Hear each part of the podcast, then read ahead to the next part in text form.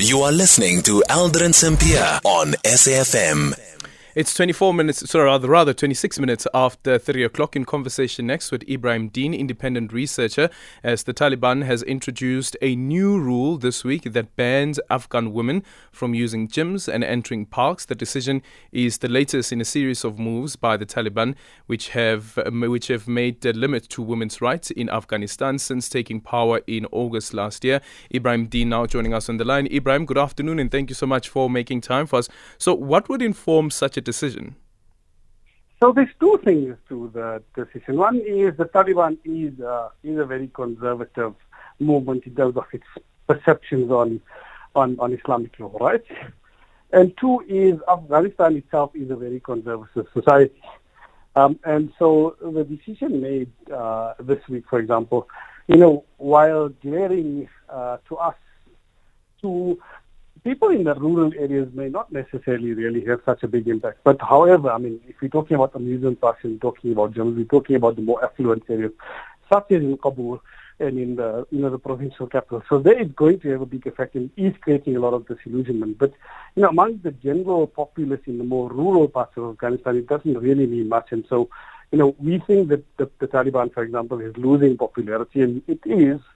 Uh, but you know, uh, you know, in some parts, of the of the of the country, they were more they are more concerned with security uh, and and those issues and and you know it doesn't really affect them and so on on you know on this level you know it it, mm. it, it, it, has like a dual effect in.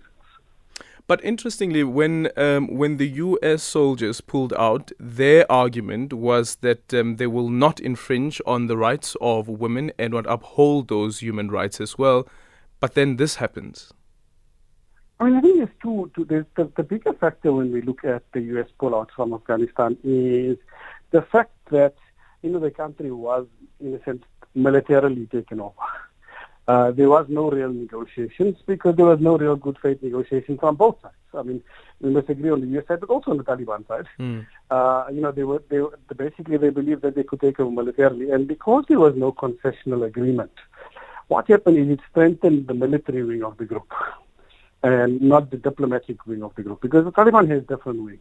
Yeah. Uh, and, and, and the military wing is generally always very hardline, always normally very conservative in all societies.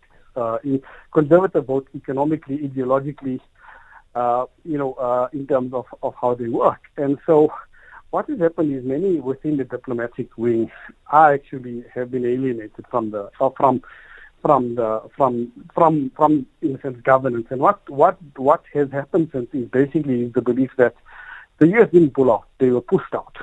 And because they were mm. pushed out, you know, this military wing, in a sense, believes it can dictate uh, it can dictate what happens. And this is why we're seeing, for example, even in the in the Rahbari Shura, uh, which is the you know the 30 leader membership council that governs the Taliban there's very little rights of you know uh, mm. representation of minorities, leave alone women, right?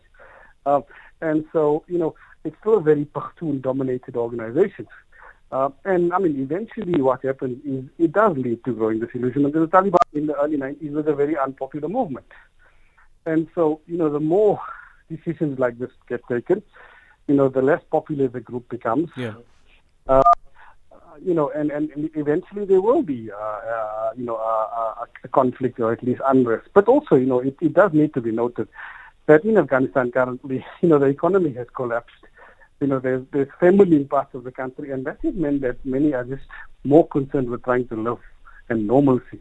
Yeah. And, you know, don't really have, you know, a say in a sense opposing this or really, you know, have time to, to think about opposing such measures. They're more thinking about how they're going to live. And so, you know that that is informing you know the popular the populist's view on, on the organization. As for the organization itself, as I said, there's that belief yeah. that it that they won out, they weren't negotiated, and so any of those agreements don't necessarily apply.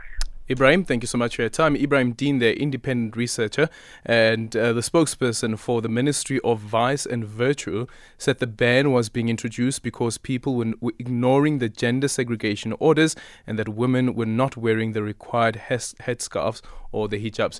It's a minute after half past three, time for the news headlines.